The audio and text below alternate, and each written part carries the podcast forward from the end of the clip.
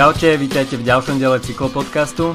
Tento týždeň si zrekapitulujeme La Primaveru, s ktorej výsledkom sa budú možno ešte niektorí dlho zmierovať. V Belgicku máme za sebou Hanzame Classic a Dukla Trenčín je už doma z Kamerunu. Odštartovali taktiež preteky okolo Katalánska, tak sa pozrieme na prvú etapu a povieme si niečo o pretekoch, ktoré nás čakajú tento týždeň a nie je toho málo. Od mikrofónu vás zdraví Adam a Filip. Čau.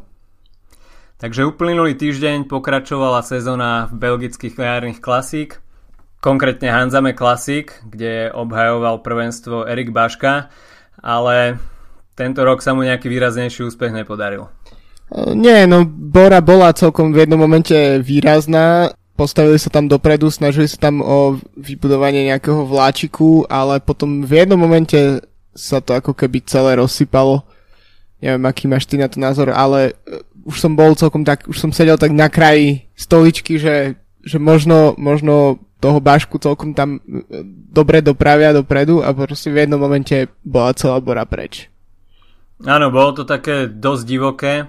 Uh, tie posledné kilometre jednotlivé týmy sa tam začali tlačiť dopredu a bolo to celkové tak dosť neprehľadné a očakávalo sa, že ktorý ten šprinterský vlak zoberie celé to dianie pod kontrolu, ale veľmi dobre tam pracovali chalani z týmu Joker, z ktorého týmu nakoniec vyšiel aj uh, víťaz a to konkrétne Christopher Halvorsen, aktuálny majster sveta do 23 rokov, takže nedá sa povedať, že by sa konalo nejaké veľké prekvapenie, ale určite sa od World Tour tímov očakávalo trošku viacej. Mm, tak áno, v, eh, pohľad na prvú desiatku je celkom uh, smiešný v tomto prípade. Štvrtý skončil Baptist Plankard z Katuše a desiatý Davide Martinovi z Quickstepu, inak sú tam samé prokonty týmy. A uh, pre Joker myslím, že to je dosť dobrá satisfakcia po tom, čo, čo sa im na, myslím, na Drente uh, sa zapletol snad celý tým do jedného hromadného pádu, takže tam prišli uh, naozaj o všetky svoje možnosti. Opäť sa tu dobre ukázal Adam Blight, ktorý má dobrú sezónu a myslím si, že že ešte niečo môže ukázať na týchto klasikách uh, takého toho nižšieho rangu. No a zároveň na to, že v Lani vyhral túto klasiku Baška ako uh, uradujúci európsky majster do 23 rokov a tento rok máme uradujúceho majstra sveta do 23 rokov ako víťaza, tak to môže byť uh, môžeme brať tieto preteky ako také, také preteky budúcnosti. Áno, Christopher Halvorsen ukázal svoju šprinterskú kvalitu a v tomto kontinentálnom týme Joker, a v ktorom sú sami Nori, tak e, výrazne vyčneva a myslím si, že môže sa tešiť na celkom slušnú bitku o jeho budúcnosť, budúcu sezónu, pretože takéhoto nádejného mladého šprintera, talentovaného si určite World Tour týmy nenechajú iba tak vyfúknuť. Navyše, keď Nori v posledných rokoch uh, zásobujú celkom slušne World Tour týmy uh, a nehovoríme iba o Kristofovi a Bolsonovi Hagenovi, ale tak talentov z tejto krajiny je tam viac. Ja by som ešte upozornil aj na 11. miesto a to bol Alan Banašek z CCC z Prandy. Je to mladý Poliak, e, ktorý tiež sa ukazuje ako jeden z veľkých talentov a myslím, že tak ako sme minulý týždeň vraveli o CCC, že ich, ich klasikárska sezóna nikdy ne, nedopadáva príliš ideálne, tak um, je to trocha možno ukážka toho, že občas sa to dá. A vlastne hneď uh, za, za Banáškom skončil Báška, a ešte zo Slovákov skončil na 83. mieste Martin Velič. No ako si spomínal, tak druhý skončil Adam Blight opäť, uradujúci britský majster a túto sezónu ešte stále tak čaká na nejaký výraznejší úspech, ale už to tak vysí vo vzduchu, pohybuje sa stále okolo toho pódia alebo dosahuje pódium, ale na to prvé miesto to stále ešte nestačí. Uvidíme, aká bude nominácia týmu Aqua Blue Sport na nejaké týždňové etapaky, dajme k tomu, kde by sa mohol Adam Blight v šprinte presadiť, ale tá momentálna forma je pomerne dobrá a až si ju udrží do najbližších týždňov, mesiacov, tak myslím si, že Adam Blight by opäť nejakými výsledkami mohol zabojovať o nejaké miesto vo World Tour týme tak uh, Blight strieda týmy každú sezónu, už uh, mal aj slabšie, aj lepšie chvíľky.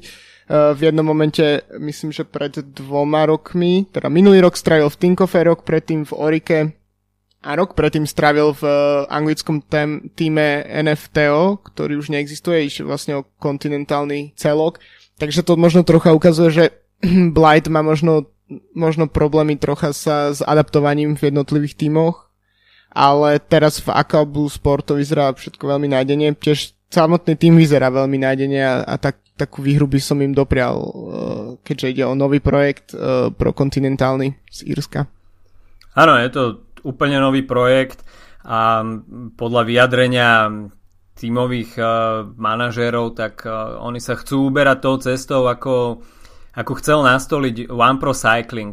Čiže vytvoriť nejaký tím, ktorý by bol dlhodobo udržateľný, nebol by závislý na jednom sponzorovi, a vedel by si vytvoriť nejakú stabilnú fanušikovskú základňu, ktorá by vlastne zabezpečila nejakú podporu tomuto týmu a je to práve taký koncept, aký iniciujú viacerí majiteľia cyklistických tímov, aby sa, to pribli- aby sa celý ten cyklistický model priblížil k iným napríklad profesionálnym kolektívnym športom aby vlastne tá investícia majiteľov do cyklistiky bola nejako rentabilná a aby to iba nebola taká zábavka z pasie, dajme tomu, ako tomu bolo u Olega Tinkova. No, tak tiež s takým týmom e, je trocha jednoduchšie sa stotožniť ako fanúšik podľa mňa, keďže ak máš tým, ktorý nie je iba reprezentantom nejakej obrovskej korporácie, ktorá napríklad ti nie je sympatická, ale máš, e, máš ako napríklad vo futbale alebo v, alebo v hokeji alebo v akomkoľvek inom kolektívnom športe máš jednoducho tým, ktorý reprezentuje sám seba. Uh, takže myslím si, že s takým ako fanúšik uh, by som sa dokázal oveľa lepšie stotožniť ako napríklad, neviem, s nosením dresu te- v televízor Sky. OK, dobre, poďme od korporácií do Kamerunu, kde sa nám predstavila Dukla Banská Bystrica a chalani si tam vôbec nepočínali zle. Nie, no tak ide o tradičný etapak e, pre Duklu, ktorá tam e, jazdí čo rok, ešte aj v minulosti, keď sa nazývali Duklo Trenčín. A v generálnej klasifikácii skončil Martin Haring na 4. mieste, Patrick Tibor na 5. Takisto v poslednej 8. etape Patrick Tibor skončil druhý.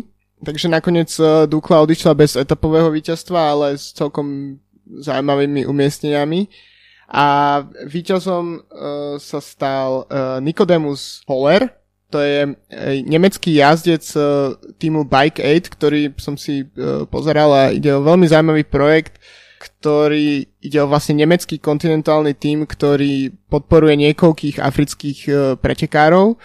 Čiže ide tak čiastočne o tým, charitu um, a nejaký sponzorský projekt. A tento, tento jazdec kedysi strávil aj ako stážista ešte v bývalom Argose Shimano, no ale momentálne jazdí za tento tým. A uh, celkovo na africkom kontinente sa mu celkom darí, keďže uh, na veľmi zaujímavých pretekoch La Tropicane Amisa Bongo, ktoré sa jazdia v Gabone, tak obsadil tento rok už tretie miesto. A okrem Kamerunu, tak máme za sebou aj ďalšie kolo uh, ženského World Tour – ktoré sa konalo tento víkend. Išlo o trofeo Alfredo Binda, kde prvenstvo obhajovala Lizzie Degnan vlastne z posledných dvoch rokov. Ide, ide o trocha profilom ťažšie preteky, aké, sa, aké, aké sme mali možnosť vidieť v, v ženskom World Toure túto sezónu, ale napriek tomu sa skončili hromadným špurtom. Uh, je to vlastne celý profil bol pomerne zaujímavý, bolo tam neskutočné množstvo atakov od veľkých mien, atakovala Marian Vos, atakovala Katarzyna neviadoma, Anemik van Vleuten, uh, tak Katrin Garfoot, austrálska šampiónka, takže celý, celý tento celé preteky vlastne boli o eliminácii týchto jednotlivých uh, útokov a skončilo sa to v hromadnom dojazde, ktorý vyhrala uh, Corinne Riviera z týmu Sunweb je to vlastne bývalá e, pretekárka amerického United Healthcare, ktorá jazdí v Európe prvú sezónu. A čo bolo ešte veľmi sympatické, tak na druhom mieste skončila Arlene Sierra a tá sa, tá sa tešila uh, z druhého miesta tak uh, asi rovnako, rovnako ako víťazka, zdvihla ruky nad hlavu, takže to bolo veľmi sympatické gesto. Čo sa týka ženského World Tour, tak na čele sa udržala uh, Elisa Longoborghini, takže ešte ten, uh, ten rúžový dres môže nosiť aj v ďalších pretekoch. Inak ten dres vyzerá fakt super, musím, musím uznať, že, že toto sa UCI podarilo.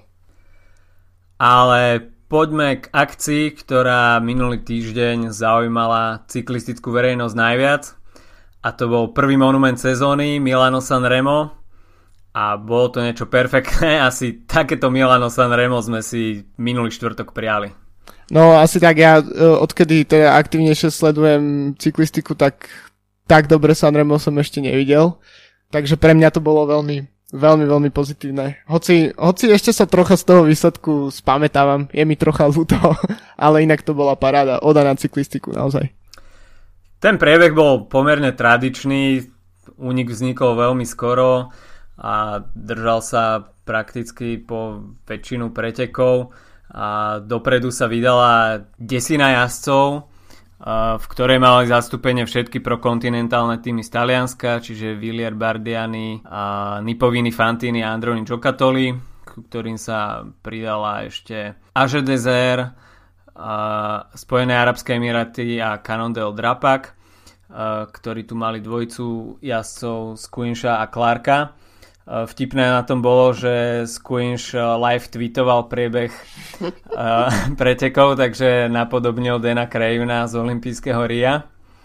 Mm, a takisto, takisto tam tweetoval o tom, že dostáva uh, okrem uh, bidonov aj, aj horúce zemiaky, aby, aby tam uh, litovské, uh, teda litovské vtipy, ktoré kolujú internetom, aby ich potvrdil.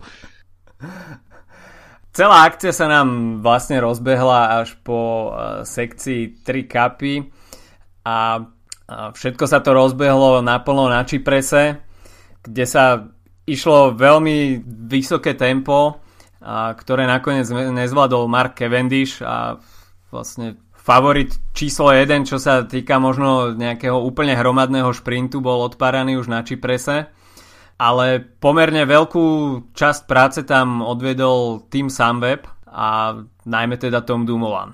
Dumoulin eh, v jednom momente vypálil dopredu a bolo vidieť, že v momente, keď, keď uh, vlastne rezignoval na, na, to, na to tlačenie tempa, tak bol naozaj uh, na konci so silami, čo je celkom netypické vidieť tak, tak silného jazda a silného časovkára ako Dumoulin vlastne v, takých, v takej pozícii. No Sunweb tam evidentne chcel práve odpárať tých najsilnejších šprinterov, lebo mal uh, pracoval pre Michaela Matthewsa, ktorý vlastne v pravdepodobne v takom širokom hromadnom dojazde by asi nemal šancu v, s najrychlejšími mužmi. Takže bolo to fakt uh, super práca a myslím, že vlastne z nej uh, dosť potom uh, vyťažil aj Peter Sagan. Áno, Čipre sú prežili, dá sa povedať, všetci z toho širokého okruhu favoritov. A, a tak sa nám akcia presunula na Pojo a tam už to býva lotéria.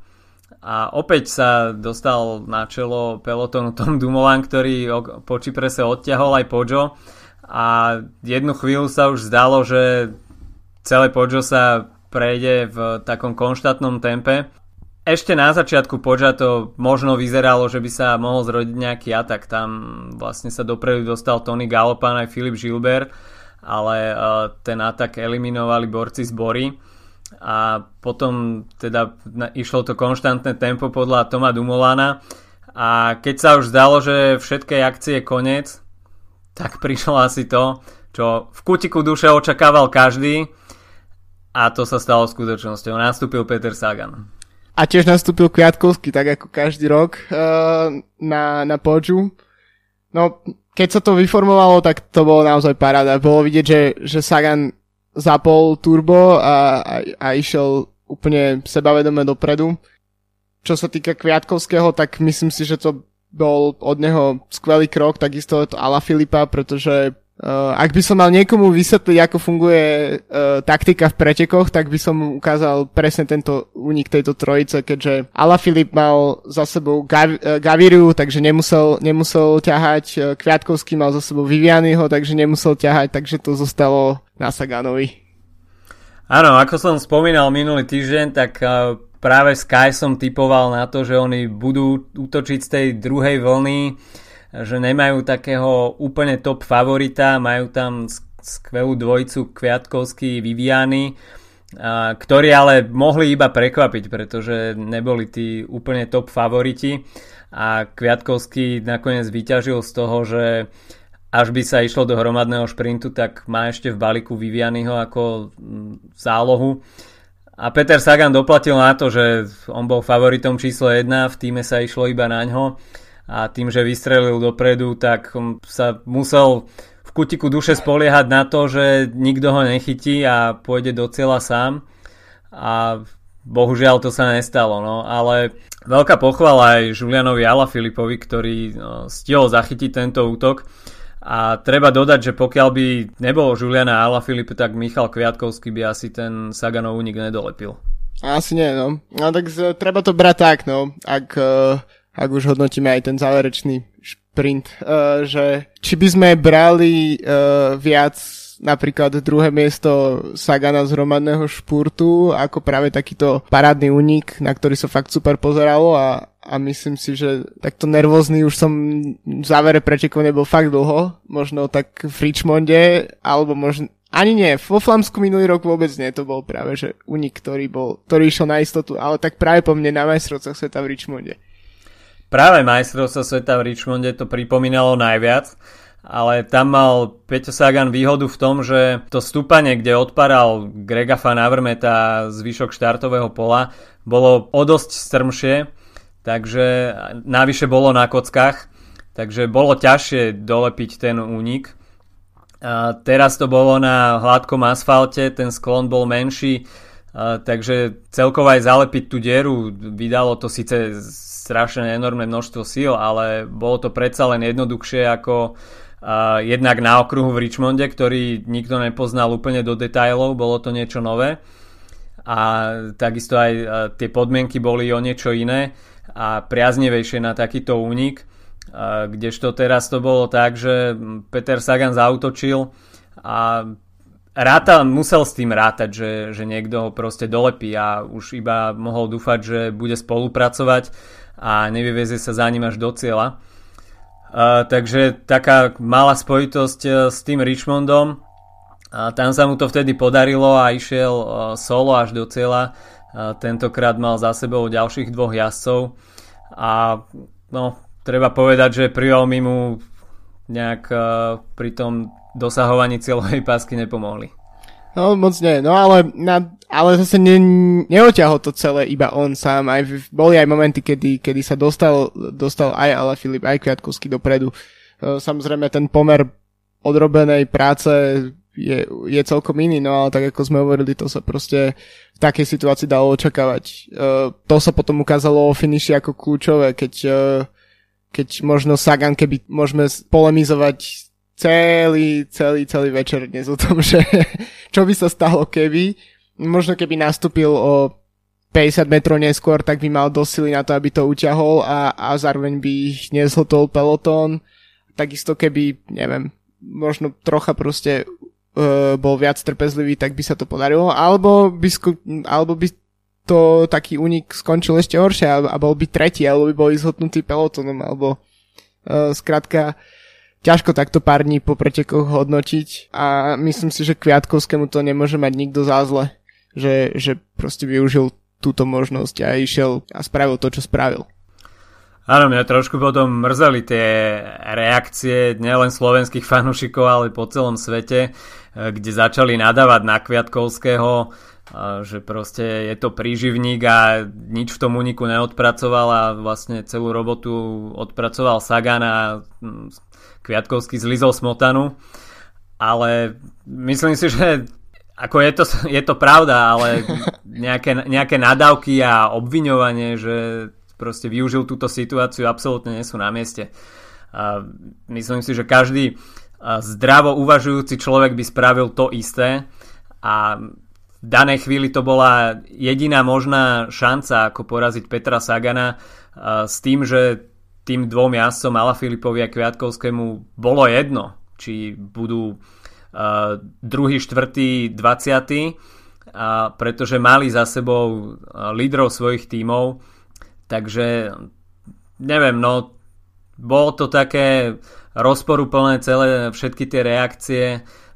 kde sa začali ľudia navážať do Kviatkovského, aj mi ho bolo trochu ľúto, že moc si toto víťazstvo moc sa tým asi píšiť nebude.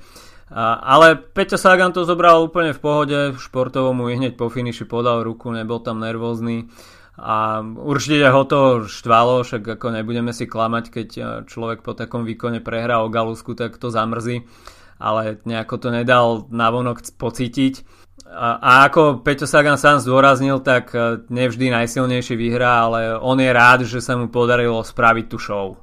Na show tam bola. Aj to podanie ruky bolo veľmi, veľmi sympatické, musím povedať. A, a tie reakcie, ktoré sa spustili na Kviatkovského, no to bolo popravde nemohol som toho až tak veľmi čítať, pretože to mm, mal som na to jednoducho nervy. Ale stačí sa pozrieť aj, uh, aj na nejak, nedávnu históriu a dokonca aj Sagan vyhral preteky bez toho, aby, aby niekde niečo odpracoval, hoci sa to môže zdať t- uh, pri týchto posledných pretekoch uh, ako nemožné, ale stačí si spomenúť na dohu na majstrovstvo sveta, kde, kde v podstate sa mu, keď sa mu podarilo premostiť do, do, toho, do tej elitnej skupiny, tak, uh, tak sme ho nevideli na, na čele skupiny ani raz a, a možno práve kvôli tomu bol schopný vo finiši poraziť Cavendisha s Bonanom, takže myslím si, že obviňovať Kviatkovského je, je proste uh, celkom blbosť. Inak pre Poliakov uh, to je vôbec, uh, išlo vôbec o prvý monument vyhraný, takže celkom veľká udalosť v polskom cyklistickom svete. Ale inak, v, keď som tak sledoval v sobotu polské médiá, tak uh, nebolo to ani na prvom mieste v športových, športových weboch, pretože tam polský skokani na lyžiach nejakej súťaži, neviem presne o čo išlo, skončili jednoducho dobre a tým zatienili vlastne víťazstvo Kviatkovského. Ešte ako si spomenul tú dohu, tak uh, to je celkom dobrá poznámka, pretože v tej dohe odpracovali najviac Taliani, Belgičania, uh, takže oni by sa tiež mohli cítiť uk- ukrivdení, že oni odpracovali celý závod a proste nejaký Sagan si tam nakoniec urval víťazstvo. Takže to isté by mohli protestovať Belgičania ohľadom majstrovstiev sveta v Dohe. Takže no je to tak, ako to je. Proste komu sa ten výsledok nepáči, tak môže sa postaviť na štart budúci ročník a vyskúša- vyskúšať niečo nové. Čo bolo ešte možno trochu prekvapivé, tak e, to, že Fernando Gaviria nakoniec ani nevyhral šprint tej uh, druhej skupiny. Áno, no tam skončil uh, lepšie Alexander Kristof, ale tak ťažko povedať už nakoľko tam bola motivácia o štvrté miesto v podstate o zemiakovú medailu, ktorá ani neznamená pódium. Takže, takže si myslím, že tam možno jednoducho nebolo dosť, dosť motivácie to urobiť. Ale opäť to možno tak nahráva takej tej teórii niektorých, že Fernando Gaviria je zatiaľ príliš preceňovaný a zatiaľ na to, aké sa od neho očakávajú výsledky, aké očakávania sa do neho vkladajú, tak nepodáva až také nejaké výsledky svetovej extra triedy? No, závisí od toho, kde ho uvidíme na, v najbližších mesiacoch. Je ťažko to posúdiť uh, začiatkom sezóny, keď, keďže pravdepodobne nejde, v jeho sezóne nehrajú prím jarné klasiky uh, severského typu, takže takých tých čisto šprinterských klasik je tam pomerne málo, no a keďže Quickstep má v týme Kytela, tak ho neuvidíme ani na Tour, takže záleží na to, mm, čo bude, čo ukáže v iných pretekoch. Eh, ale na druhej strane skončil piaty a za sebou nechal Degenkolba, Buhanyho, Vivianyho, Juvena, Colbrelliho, takže, takže tam tie má nejaký skalp tých uh, celkom dobrých mien tam má. A, a napríklad aj Cavendisha, ktorý skončil v druhej 50 Áno, no, v tom šprinte druhej skupiny už išlo iba o štvrté miesto, takže tá motivácia tam už síce bola, ale predsa len asi by to možno vyzeralo trošku ináč, až by sa šprintovalo o víťazstvo, ako keď borci videli, že Kviatkovský už dvíha ruky nad hlavu a, a vlastne ešte nedvíhal ruky nad hlavu, musel tam balansovať po Saganovom vrazení. A, takže, ale videli, že teda trofej už nad hlavu nebudú zdvíhať a, takže tá motivácia do toho šprintu predsa len už sa tam nešlo tak bez hlavu, ako keby sa tam ide o výhru. A celkom pekný výsledok pre Caleba Juvena, ktorý pri prvom štarte na La Primavere 10. miesto, takže no, otestoval si túto tráť a možno ako elitného šprintera ho budeme raz vidieť na pódiu prvého monumentu. Myslím si, že je to možné, no uh, myslím si, že Gaviria z tejto mladej generácie má ešte pred ním trocha náskok, uh, čo sa týka nejakej uh, vyladenosti formy a, a podobne ale e, myslím si, že obidva sú hlavnými reprezentantmi také budúcej generácie šprinterov. Na koho by som ešte ja upozornil, tak to je uh, Tim Valens, ktorý samozrejme mal za sebou jeden zo svojich samovražebných únikov mm. a ktorý nedotiahol uh, do úspešného konca. Napriek tomu skončil 18. čo vôbec nie je tak zlé, keď, keď, uh, keď už vyzeralo, že v jednom momente proste to môže zabaliť v pretekoch. Veľká škoda, že tým Velens nedolepil tú vedúcu trojicu, pretože ten by podľa mňa určite spolupracoval. Ale výborný výsledok pre ňo a je super, že ukázal niečo aj on a nevyvážal sa celý čas v balíku. No a môj typ od srdca Pipo Pocato až 31. No, ale zase došiel, došiel do cieľa a myslím si, že že sú, súboj o 31. miesto určite, určite išiel do ňoho naplno, len aby. A nakonca ho na chvíľu aj ukázali uh, v zábere kamer, neviem, či si si všimol. Áno, áno. Tak Pipo Pocatu aj predsa len v Taliansku pojem, takže určite je v hľadačiku televíznych kamer pri každom prenose. No a čo sa týka našich typov, tak uh, Gaviria, ktorého sme typovali, obidvaja skončil teda 5 Uh, môj typ od srdca John Degenkolb 7, no a poď to v štvrtej desiatke. A ešte by som chcel uh, trocha s tebou sa porozprávať o tom, že uh, či vidíš Kviatkovského a fan Avermata ako dvoch ľudí, ktorí majú najviac, uh, ktorí dokážu najviac poraziť Sagana, alebo či tam vidíš ešte aj nejakých iných takých priamých konkurentov. No, čo sa týka tých posledných dvoch sezón, tak je to práve Kviatkovský s Fan Avermetom, ktorý uh, vedeli Sagana vždy poriadne potrapiť a aj mu zo pár prvenstiev ukoristili v priamom súboji. Ale vždy to bolo mm, v takej režii, že Peťo Sagan pri únikoch s Kviatkovským alebo s Fan Avermetom pracoval viac. Možno také celkom dobré porovnanie, tak to je Etri Harelbeke minulý rok, kde vlastne 30 km pred cieľom sa Sagan s Kviatkovským v stúpaní odtrhli a tam spolupracovali celkom dobre, čiže tam sa rozhodovalo tak dá sa povedať vo férovom šprinte a Kviatkovský nakoniec mal lepšie nohy.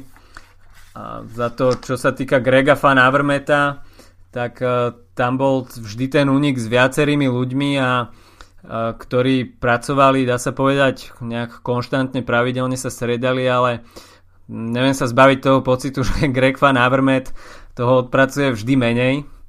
A, ale áno, no, sú to dvaja ľudia, ktorí ho vedia potrapiť asi najviac, vedia, kde sú jeho zbrane a, a čakajú na ten moment, kedy Sagan nastúpi a, a vedia tým jeho atakom odolávať.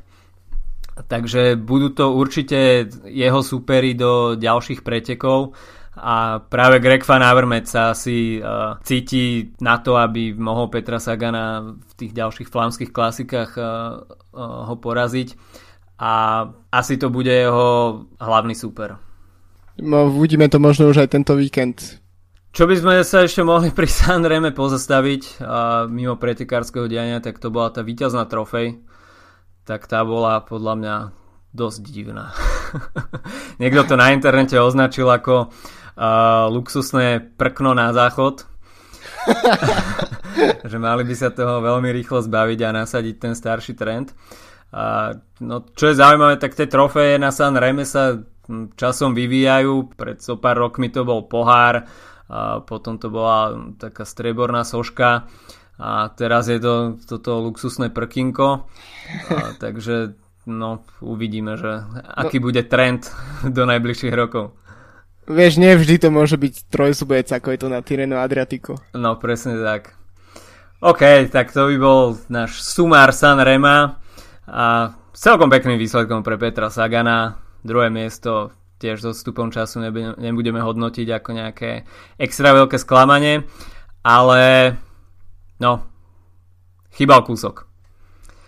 Asi hej, ale myslím si, že keď to porovnám s druhým miestom za, keď skončil za Geraldom Čolkom, tak myslím si, že toto miesto môžeme hodnotiť asi troška pozitívnejšie. Predsa len bol porazený uh, borcom z inej triedy, aký, akým bol Čolek. Takže myslím, že naozaj najlepšie bude, ak o rok sa to Saganovi podarí a, a potom už budeme mať uh, z všetky tieto, čo by bolo keby.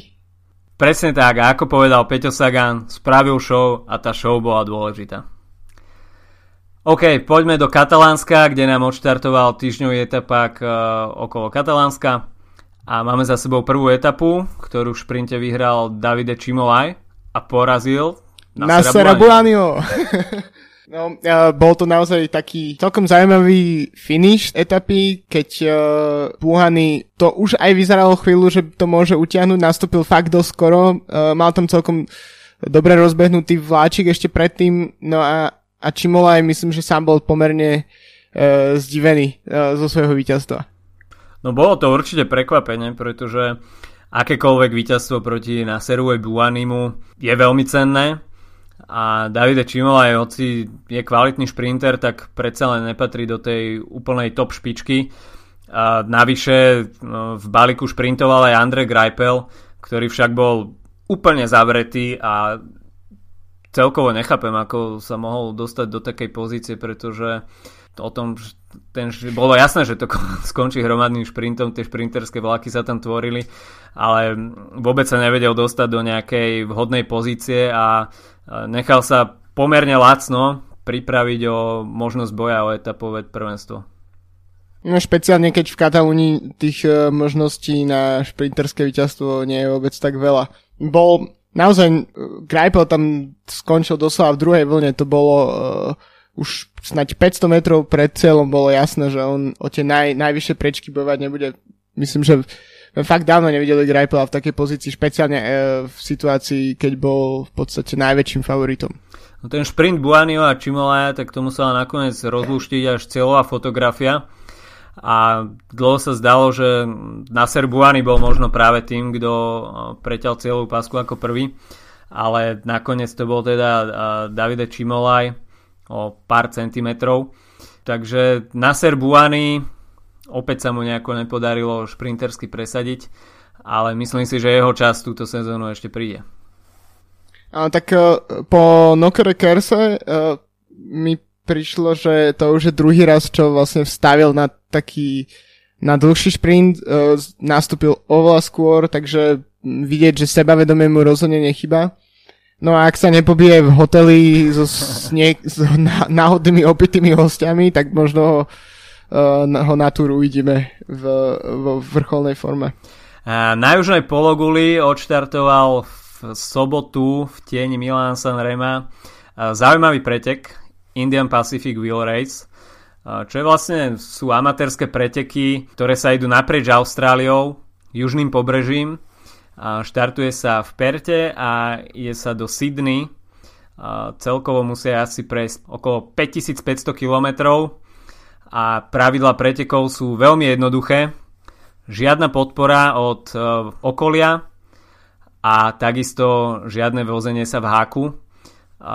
Austrálčania to označujú za najťažší cyklistický pretek na svete, čo je možno pravda, pretože uh, ísť bez podpory, všetko si zabezpečovať sám a prejsť 5500 kilometrov a taktiež obrovský problém tam býva so zásobovaním vody, pretože sú úseky, kde sa ide, dá sa povedať, po pustatine, kde si nemáte ako načerpať vodu niekoľko desiatok až stov, stovky kilometrov, takže všetko si musia jazdci logisticky rozvrhnúť.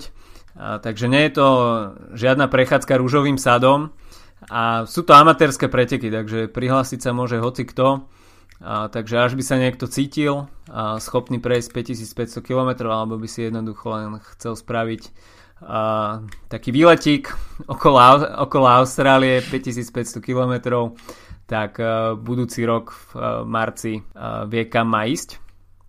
A takisto až by mal niekto záujem sledovať, uh, ako sa jazdcom darí, tak uh, na stránke indianpacificwheelrace.com tak je tam live tracker, uh, takže môžete sledovať uh, live, ako sa jednotliví jazdci hýbu po mape.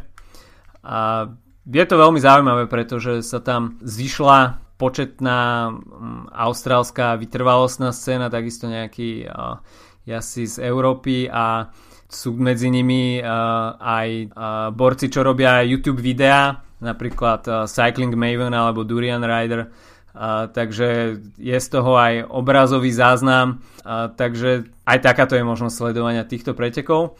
A na južnej pologuli sa ešte odohráva momentálne Cape Epic, uh, to sú MTB preteky, takisto označované za jedny z najťažších na svete. A okrem Tomáša Višňovského tu štartujú aj zaujímavé mená z pro pelotónu, momentálne už na dôchodku, ako napríklad uh, víťaz Tour de France Cadel Evans, ktorý spoločne v dvojici štartuje s Georgeom Hinkepim, ale takisto Purito Rodriguez s Josem Antonom Hermidom. Uh, takže veľmi zaujímavé etapové preteky v Juhoafrickej republike a myslím si, že je sa na čo pozerať. Tento týždeň máme extrémne nahustený program a už v stredu odštartuje celú týždennú akciu eh, v Belgicku preteky Dvarsdorf Flanderen, kde minulý rok eh, vyhral Jens de Buchere, eh, druhý skončil Brian Cockart a tretí Edward Tuens z treku Segafredo. Preteky sú 203 km dlhé a na jazdcov čakajú aj ikonické stúpania ako Eikenberg, Tajenberg, Ode Quaremont alebo Paterberg. Zúčastňujú sa tu takmer všetky World Tour týmy. Chýbať bude Dimension Data a Team Sky. A okrem teda obhajcu Jensa de Buchereho, tu máme viacero favoritov, medzi ktorými budú asi najviac vyčnevať Team Quickstep a na čele s Filipom Gilbertom, Fernandom Gavírom, Nikim Terpstrom alebo Zdenkom Štybarom a Quickstep tu opäť privádza taký maličký dream team na klasikárskú časť. Quickstep v podstate si myslím, že sa pripravuje na rôzne scenáre a, a ide im jednoznačne o víťazstvo, ktoré by už určite chceli získať v jarných klasikách. Uh, takže ak by došlo k uh, hromadnému šprintu, tak ako v Lani, tak uh, jednoznačne Gaviria. A ak by, ak by došlo k nejakým únikom, tak pokojne môžu môžu uh, bojovať o víťazstvo. Takže Quickstep naozaj neza, nezahála na týchto pretekoch. Áno, Niky Terpstra vie, ako tu vyťaziť. Vyhral tu už v roku 2012 a 2014. Uh, veľmi silnú zostavu priváža aj Cannondale Drapak na čele so Sepom Van Markem a určite mu pomôžu Dylan Van Barley alebo Wouter Vipert a Trek Segafredo sa bude spoliehať na Fabia Felliniho alebo Boja Fan Popela a Orika Scott priváža Caleba Juvena do hromadného šprintu alebo Jensa Kukerlea a takisto um, budú mať po ruke Luka Durbridge a Michaela Hepburna, um, Chrisa Jula Jensena, Micha Dokera alebo Rogera Klugeho. A konečne by si asi chcel spraviť túto sezónu nejaký výsledok a Michael Matthews, ktorý bude mať po ruke Nikasa Arnta. A Arno Demar štartuje za FDŽ stratenú nejakú motiváciu možno by tu mohol nájsť Lars Bom v drese Lotto NL Jambo a veľmi silnú zostavu bude mať takisto Astana ktorá tu bude mať dvoch ľudí, ktorí už vyhrali Dvarsdorf Flanderen, konkrétne Oskara Gata a Matio Brešela a silnú šprinterskú zostavu sem privádza Bahrain Merida, ktorá bude mať k dispozícii Nikola Bonifácia a Sonnyho Colbrelliho. No a štartujú tu takisto aj prokontinentálne týmy. Direct Energy bude mať veľmi silnú dvojicu Brian Cockard a Silvan Chavanel a predstavia sa tu takisto aj belgické prokontinentálne týmy, ktoré sa budú chcieť ukázať v čo najlepšom svetle. A takisto e, ešte z World Tour tímov e, prichádza na preteky aj Bora so slovenskou trojicou, s Erikom Baškom, Jurajom Saganom a Michailom Kolážom a je dosť pravdepodobné, že ak, uh, pôjde, uh, ak sa bude finišovať v hromadnom dojazde, tak uh, budú pracovať pre Sema Beneta. V piatok nás čakajú preteky E3 Harelbeke, ktoré sú známe svojimi pestrými plagátmi a reklamnými pútačmi, takže po uh, nahej Playmate uh, cez žehnajúceho kňaza až po uh, hole zadky sa tento raz na plagate predstavil malý borec s potetovaným chrbtom a takže veľmi zaujímavý ťah opäť od organizátorov E3 Harelbeke ale čo nás bude zaujímať viac tak to je Peter Sagan v zostave týmu Bora Hansgrohe a keďže s najväčšou pravdepodobnosťou nebude štartovať Michal Kviatkovský, tak bude mať na adrese jednotku. Týme mu budú pomáhať Erik Baška, Macej Bodnár, Markus Burghardt alebo Juraj Sagan. Najväčším superom bude pravdepodobne Quickstep, v drese ktorého sa objaví Tom Bonen, mimochodom víťaz eh, z rokov 2004, 2005, 2006, 2007 a 2012. Takže Tomeke vie ako na E3 a okolo seba bude mať Filipa Žilberta, Zdenka Štýbara, Nikio Terpstru, Matea Trentina, Ivesa Lamparta, Ilia Caseyho a Jacka Bauera. Takže opäť tá uh, armáda Quickstepu na kockové klasiky. Tak uh, ten finish minuloročného E3 už sme spomínali a, a súboj Sagana s Kviatkovským, ale čo by som ešte rád pripomenul z minuloročného E3, tak to bol fakt, že parádny výkon Fabiana Kančeláru, ktorý tam vtedy uh, sa dostal do problémov a, a sám vlastne tam doťahoval uh, v podstate celú tú dieru, ktorá tam vznikla medzi čelnou skupinou a, a ním a nakoniec skončil tesne za podium, ak sa nemýlim. Uh-huh. Takže, takže presne tento výkon kančelára bol možno, kančeláru bol možno ešte pamätnejší z minulého roku ako, uh, ako, ako vlastne ten súboj Sagana s Kviatkovským. Tam bol naozaj cítiť uh, hlad jeho v poslednej sezóne dokázať ešte niečo. Takže myslím si, že nás určite budú čakať zaujímavé preteky s uh, takou naozaj nabitou, nabitou zostavou. A špeciálne ešte preto, že cez týždeň máme Dvars a potom uh, po E3 ešte Ken ve tak, uh, tak toto je naozaj jeden z tých týždňov, kedy, uh, kedy museli zborci na doraz. Určite áno, pretože sa nám to vrece s pretekmi momentálne roztrhlo a väčšina jazdcov klasikárov ešte nemá pripísané víťazstvo, takže tento týždeň naznačí, aké, aká je forma, aké sú ambície na okolo Flámska Paríž Rube. Dôležité bude asi ustať ataky v tých stúpaniach na Hellingenoch a uvidíme, či Peter Sagan opäť zopakuje nejaký atak a kto sa k nemu pripojí. A bude tu taktiež uh, veľmi silný tým, bude mať Trek Segafredo na čele s John Degenkolbom a po ruke bude mať Jaspera Stuyvena, uh, Kena de Korta, Fabia Feliniho, uh, Alexander Kristof bude mať po ruke Tonyho Martina, Mikaela Morkova, veľmi silný tým, takisto Orika Scott, kde sa už predstaví aj Matt Heyman.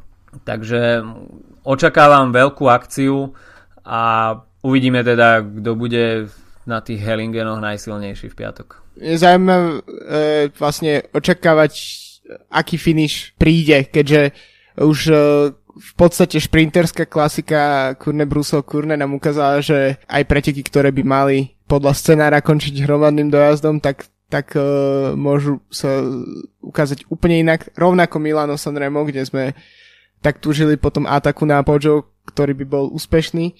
Takže ťažko naozaj povedať na základe profilu aj k akému dojazdu dojde. Myslím, že preto aj tými práve majú väčšinou viac, e, viac možností aj šprinterov, aj, aj klasikárov. No a, a typneme si? Môžeme si typnúť. Ja si myslím, že takéto prekliatie tejto sezóny už prelomí konečne Quickstep a videl by som to na Zdenka Štývera.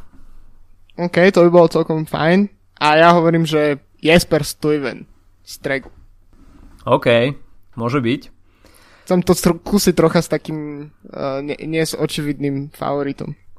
Ešte sme asi zabudli aj na Grega Van Avermeta, takže štartuje aj Greg Van Avermet v drese BMC. No a v nedelu pokračujeme, nebudeme cestovať až tak ďaleko a štartuje Hen Wevelgem, kde sa tešil minulý rok Peter Sagan po šprinte štvorčlennej skupiny, ktorá sa vyprofilovala a bol tam konkrétne aj Sepp van Marke, Vyacheslav Kuznecov, ktorý bol veľkým prekvapením a štvrtý tam skončil Fabian Cancellara. A takže Peter Sagan sa vracia opäť na miesto Činu ako obhajca prvenstva a bude mať veľmi silný podporný tím aj so Samom Benetom, Michalom Kolážom, Jurajom Saganom, Markusom Burkhartom alebo Mačejom Bodnarom. Quickstep bude mať veľmi podobnú zostavu ako v piatok, akurát, že tam už bude aj Fernando Gaviria. A v drese Dimension Data sa objaví Mark Cavendish, ale pochybujem, že by tieto preteky skončili nejakým hromadným šprintom, kde by sa Mark Cavendish mohol ukázať. Pravdepodobnejšie to bude, že v týme Dimension Data pôjdu na Edvalda Boasona Hagena, ktorý tu vyhral v roku 2009. Tak uh, Ken Wevelgem vyhrali už aj, uh, vyhral napríklad už aj John Degenkolb, takže teoreticky šance šprinterov nie sú úplne márne, ale myslím si, že toto rozhodne nie sú preteky, ktoré skončia hromadným dojazdom. Áno, John Degenkolb vyhral uh, v 2014 a no, myslím si, že ten vývoj bude veľmi podobný ako na E3 Um, sú to preteky, ktoré sú vlastne odstup je iba jeden deň, takže nebudete mať nejaký veľký čas na nejakú regeneráciu alebo špeciálnu prípravu. A, takže pôjde sa, dá sa povedať, z preteku do preteku a uvidíme, no, kto bude uh, ako spokojný s piatkom a kto sa neukáže v piatok, tak uh, bude mať ešte šancu na reparát v nedelu.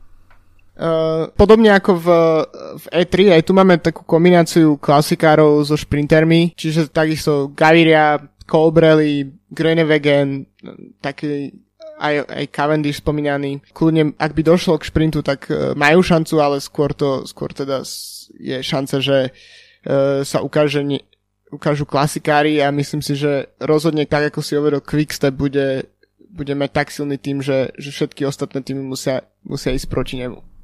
Aký je tvoj typ? Ja by som to doprial Sepovi fan Markomu. OK, vôbec nezle. A ja si myslím, že...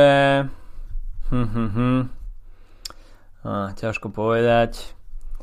A, opäť ostanem pri Quickstepe a tento raz Niky Terpstra. To je tiež veľmi dobrý typ. Myslím si, že tam je veľká šanca. Okrem mužskej časti, tak uh, budeme svetkami aj ženskej časti Gen Level Game, ktorá bude uh, súčasťou seriálu World Tour.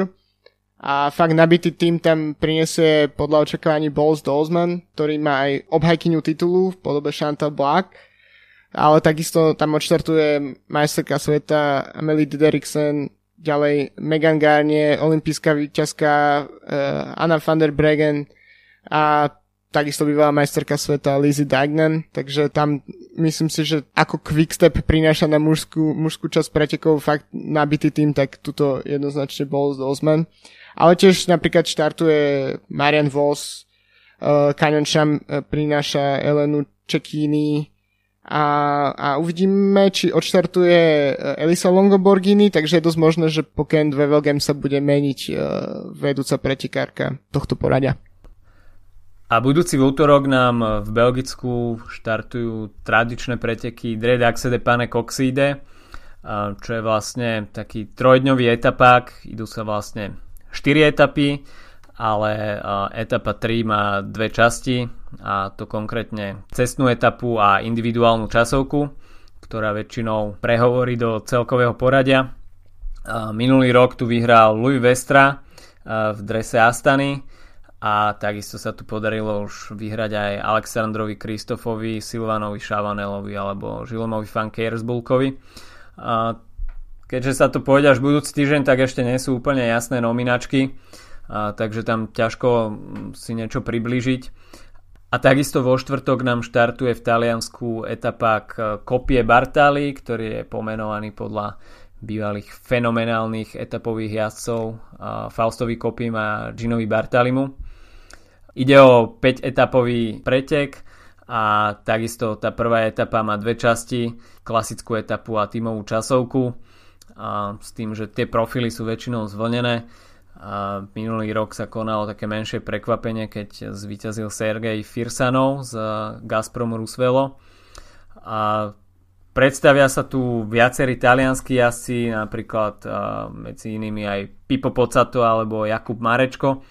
Uh, takže tie talianské prokonty celky si budú chcieť uchmatnúť na svoju stranu nejaké víťazstvo. Takisto tu štartuje talianská reprezentácia, ktorej lídrom bude práve po mne Mauro Finetti, ktorý skončil minulý rok druhý a ako vieme, to je víťaz minuloročný pretekov okolo Slovenska. No ale takisto tu štartuje napríklad Sky, ktoré, ktoré prinesie podľa, podľa všetkého Elu Vivianiho a Sebastiana Ena. A z Polska e, príde CCC s Čechom Františkom Sisrom napríklad, ale tiež s časovkárom Marčinom Bialoblockým. A to je vlastne celkom zaujímavé, pretože pomerne zriedka vidíme v takých uh, pretekoch, kde je veľa prokontinentálnych tímov, tímové časovky. Vlastne väčšinou, keď vidíme keď sme svetkami tímových časoviek, tak ide o World Tour týmy. Takže tu je celkom uh, zaujímavé tu vidieť práve CCC pred doma rokmi sa postarali o veľké prekvapenie, keď tam vyhrali tímovú časovku a prekonali práve Sky. To naozaj asi nečakal nikto. No a okrem, okrem spomínaného Sky a CCC, tak uh, z World Tour tímov tiež príde uh, Cannondale s John Dombrovským alebo Dimension Data. Po dlhom čase uvidíme tiež uh, Team Wiggins na pretekoch a ja by som ešte upozornil na jedného borca, ktoré, ktorého som si všimol prvý raz e, na Tireno Adriatico a to je mladý kolumbičan Gana Arli Bernal, ktorý jazdí za Adrony Giocatelli. Dlho cez Tireno Adriatico bol vlastne v vedúcom drese e, pre mladíkov, e, až kým nezázdil absolútne katastrofálnu tú záverečnú časovku mm. a, a, a, a tento dres prišiel ale zdá sa, že to, to by mohol byť jeden z veľmi zaujímavých uh, vrchárskych talentov z Kolumbie. Nie, by teda ich bolo málo. Áno, ešte sa takisto predstaví na kopie Bartali aj francúzsky Direct Energy uh, v zostave s Romanom Sicardom alebo napríklad aj s francúzským milačikom Tomím Veklerom. Takže možnosť pre um, prokontinentálne celky opäť porovnania síl s eh, World Tour týmami a takisto tie World Tour týmy prinesú niektorých veľmi kvalitných jazdcov. A takže opäť eh, bude možné také eh, súperenie týchto dvoch svetov. A takisto dobrá príležitosť precvičiť si v ostrej konkurencii tú tímovú časovku, pretože ako sme mali možnosť vidieť na Tyrene, tak tie pro konty celky nemajú tú tímovú časovku až tak zohratú, a, takže je tu takýto priestor na zlepšenie a, a priame porovnanie a, s tou špičkou z World Tour týmami, ktorá a, je v tej tímovej časovke niekde inde. Tak napríklad v momente, keď vlastne nahrávame, tak sa jazdí tímová časovka na pretekoch okolo Katalúny a tam je naozaj vidieť rozdiely. Napríklad v tomto momente je na čele BMC, čo asi nikoho neprekvapuje. A, v, zatiaľ posledný klasifikovaný tým, to je Brazil Pro Cycling, zajazdil o 6 minút horší čas, alebo napríklad Carual o 5 minút, takže to sú naozaj také rozdiely, že takíto jazdci môžu, môžu zabudnúť na to, že zajazdia nejaké, nejaké súboje o generálku. No ten odstup je priepasný, ale čo im iné zostáva? No, zbierajú skúsenosti a uh, môžu dúfať, že v ďalších pretekoch to bude lepšie. Predsa len tá tímová časovka uh, nie je v tom ich pretekárskom kalendári až tak často zaradená, uh, takže no, ten výsledok nie je ani nejako prekvapivý. Asi nie, no. A tak, takisto BMC sú naozaj najväčší profici v tomto. No, už uh, napríklad naložili Sky viac ako 40 sekúnd, takže to je, to hovorí za všetko. To sú zabehnuté stroje, ktoré proste sú opäť v úplne inej dimenzii. OK, tak to by bolo na tento týždeň od nás asi všetko. Klasikárska sezóna začína mať poriadne rýchly spád a jazdci už naozaj nemajú na čo čakať. Už tento víkend nám veľa naznačí o ďalších dvoch monumentoch, ktoré nás onedlho čakajú. Favoritov je mnoho a tak ostáva iba veriť, že pôjdu konečne s kožou na trh. Užívajte si začiatok jary a počujeme sa opäť o týždeň. Čaute. Čaute.